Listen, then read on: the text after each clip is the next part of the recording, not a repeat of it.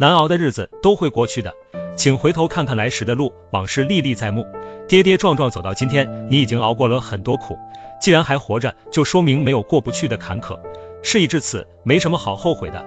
生活很多事情我们没有选择，避免不了，只能坦然面对。虽然当下工薪族停停摆摆，生意人摇摇晃晃，投资者惨惨淡淡，入不敷出，穷困潦倒，甚至负债累累，承受身心煎熬，却无处可逃。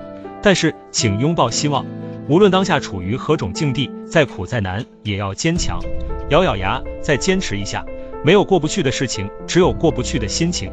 面前是一道门槛，迈不过去就是坎，迈过去了就是门，通往另一段人生。低谷期的我们，随遇而安，别想太多，无可奈何，只能给身体和思想放个假。难得糊涂一段日子，心安理得，注意休息，多陪陪父母，多陪陪孩子，家人之间。互相照顾，彼此温暖。外面的风浪再大，养好了身体再牵挂。加油吧，未来可期。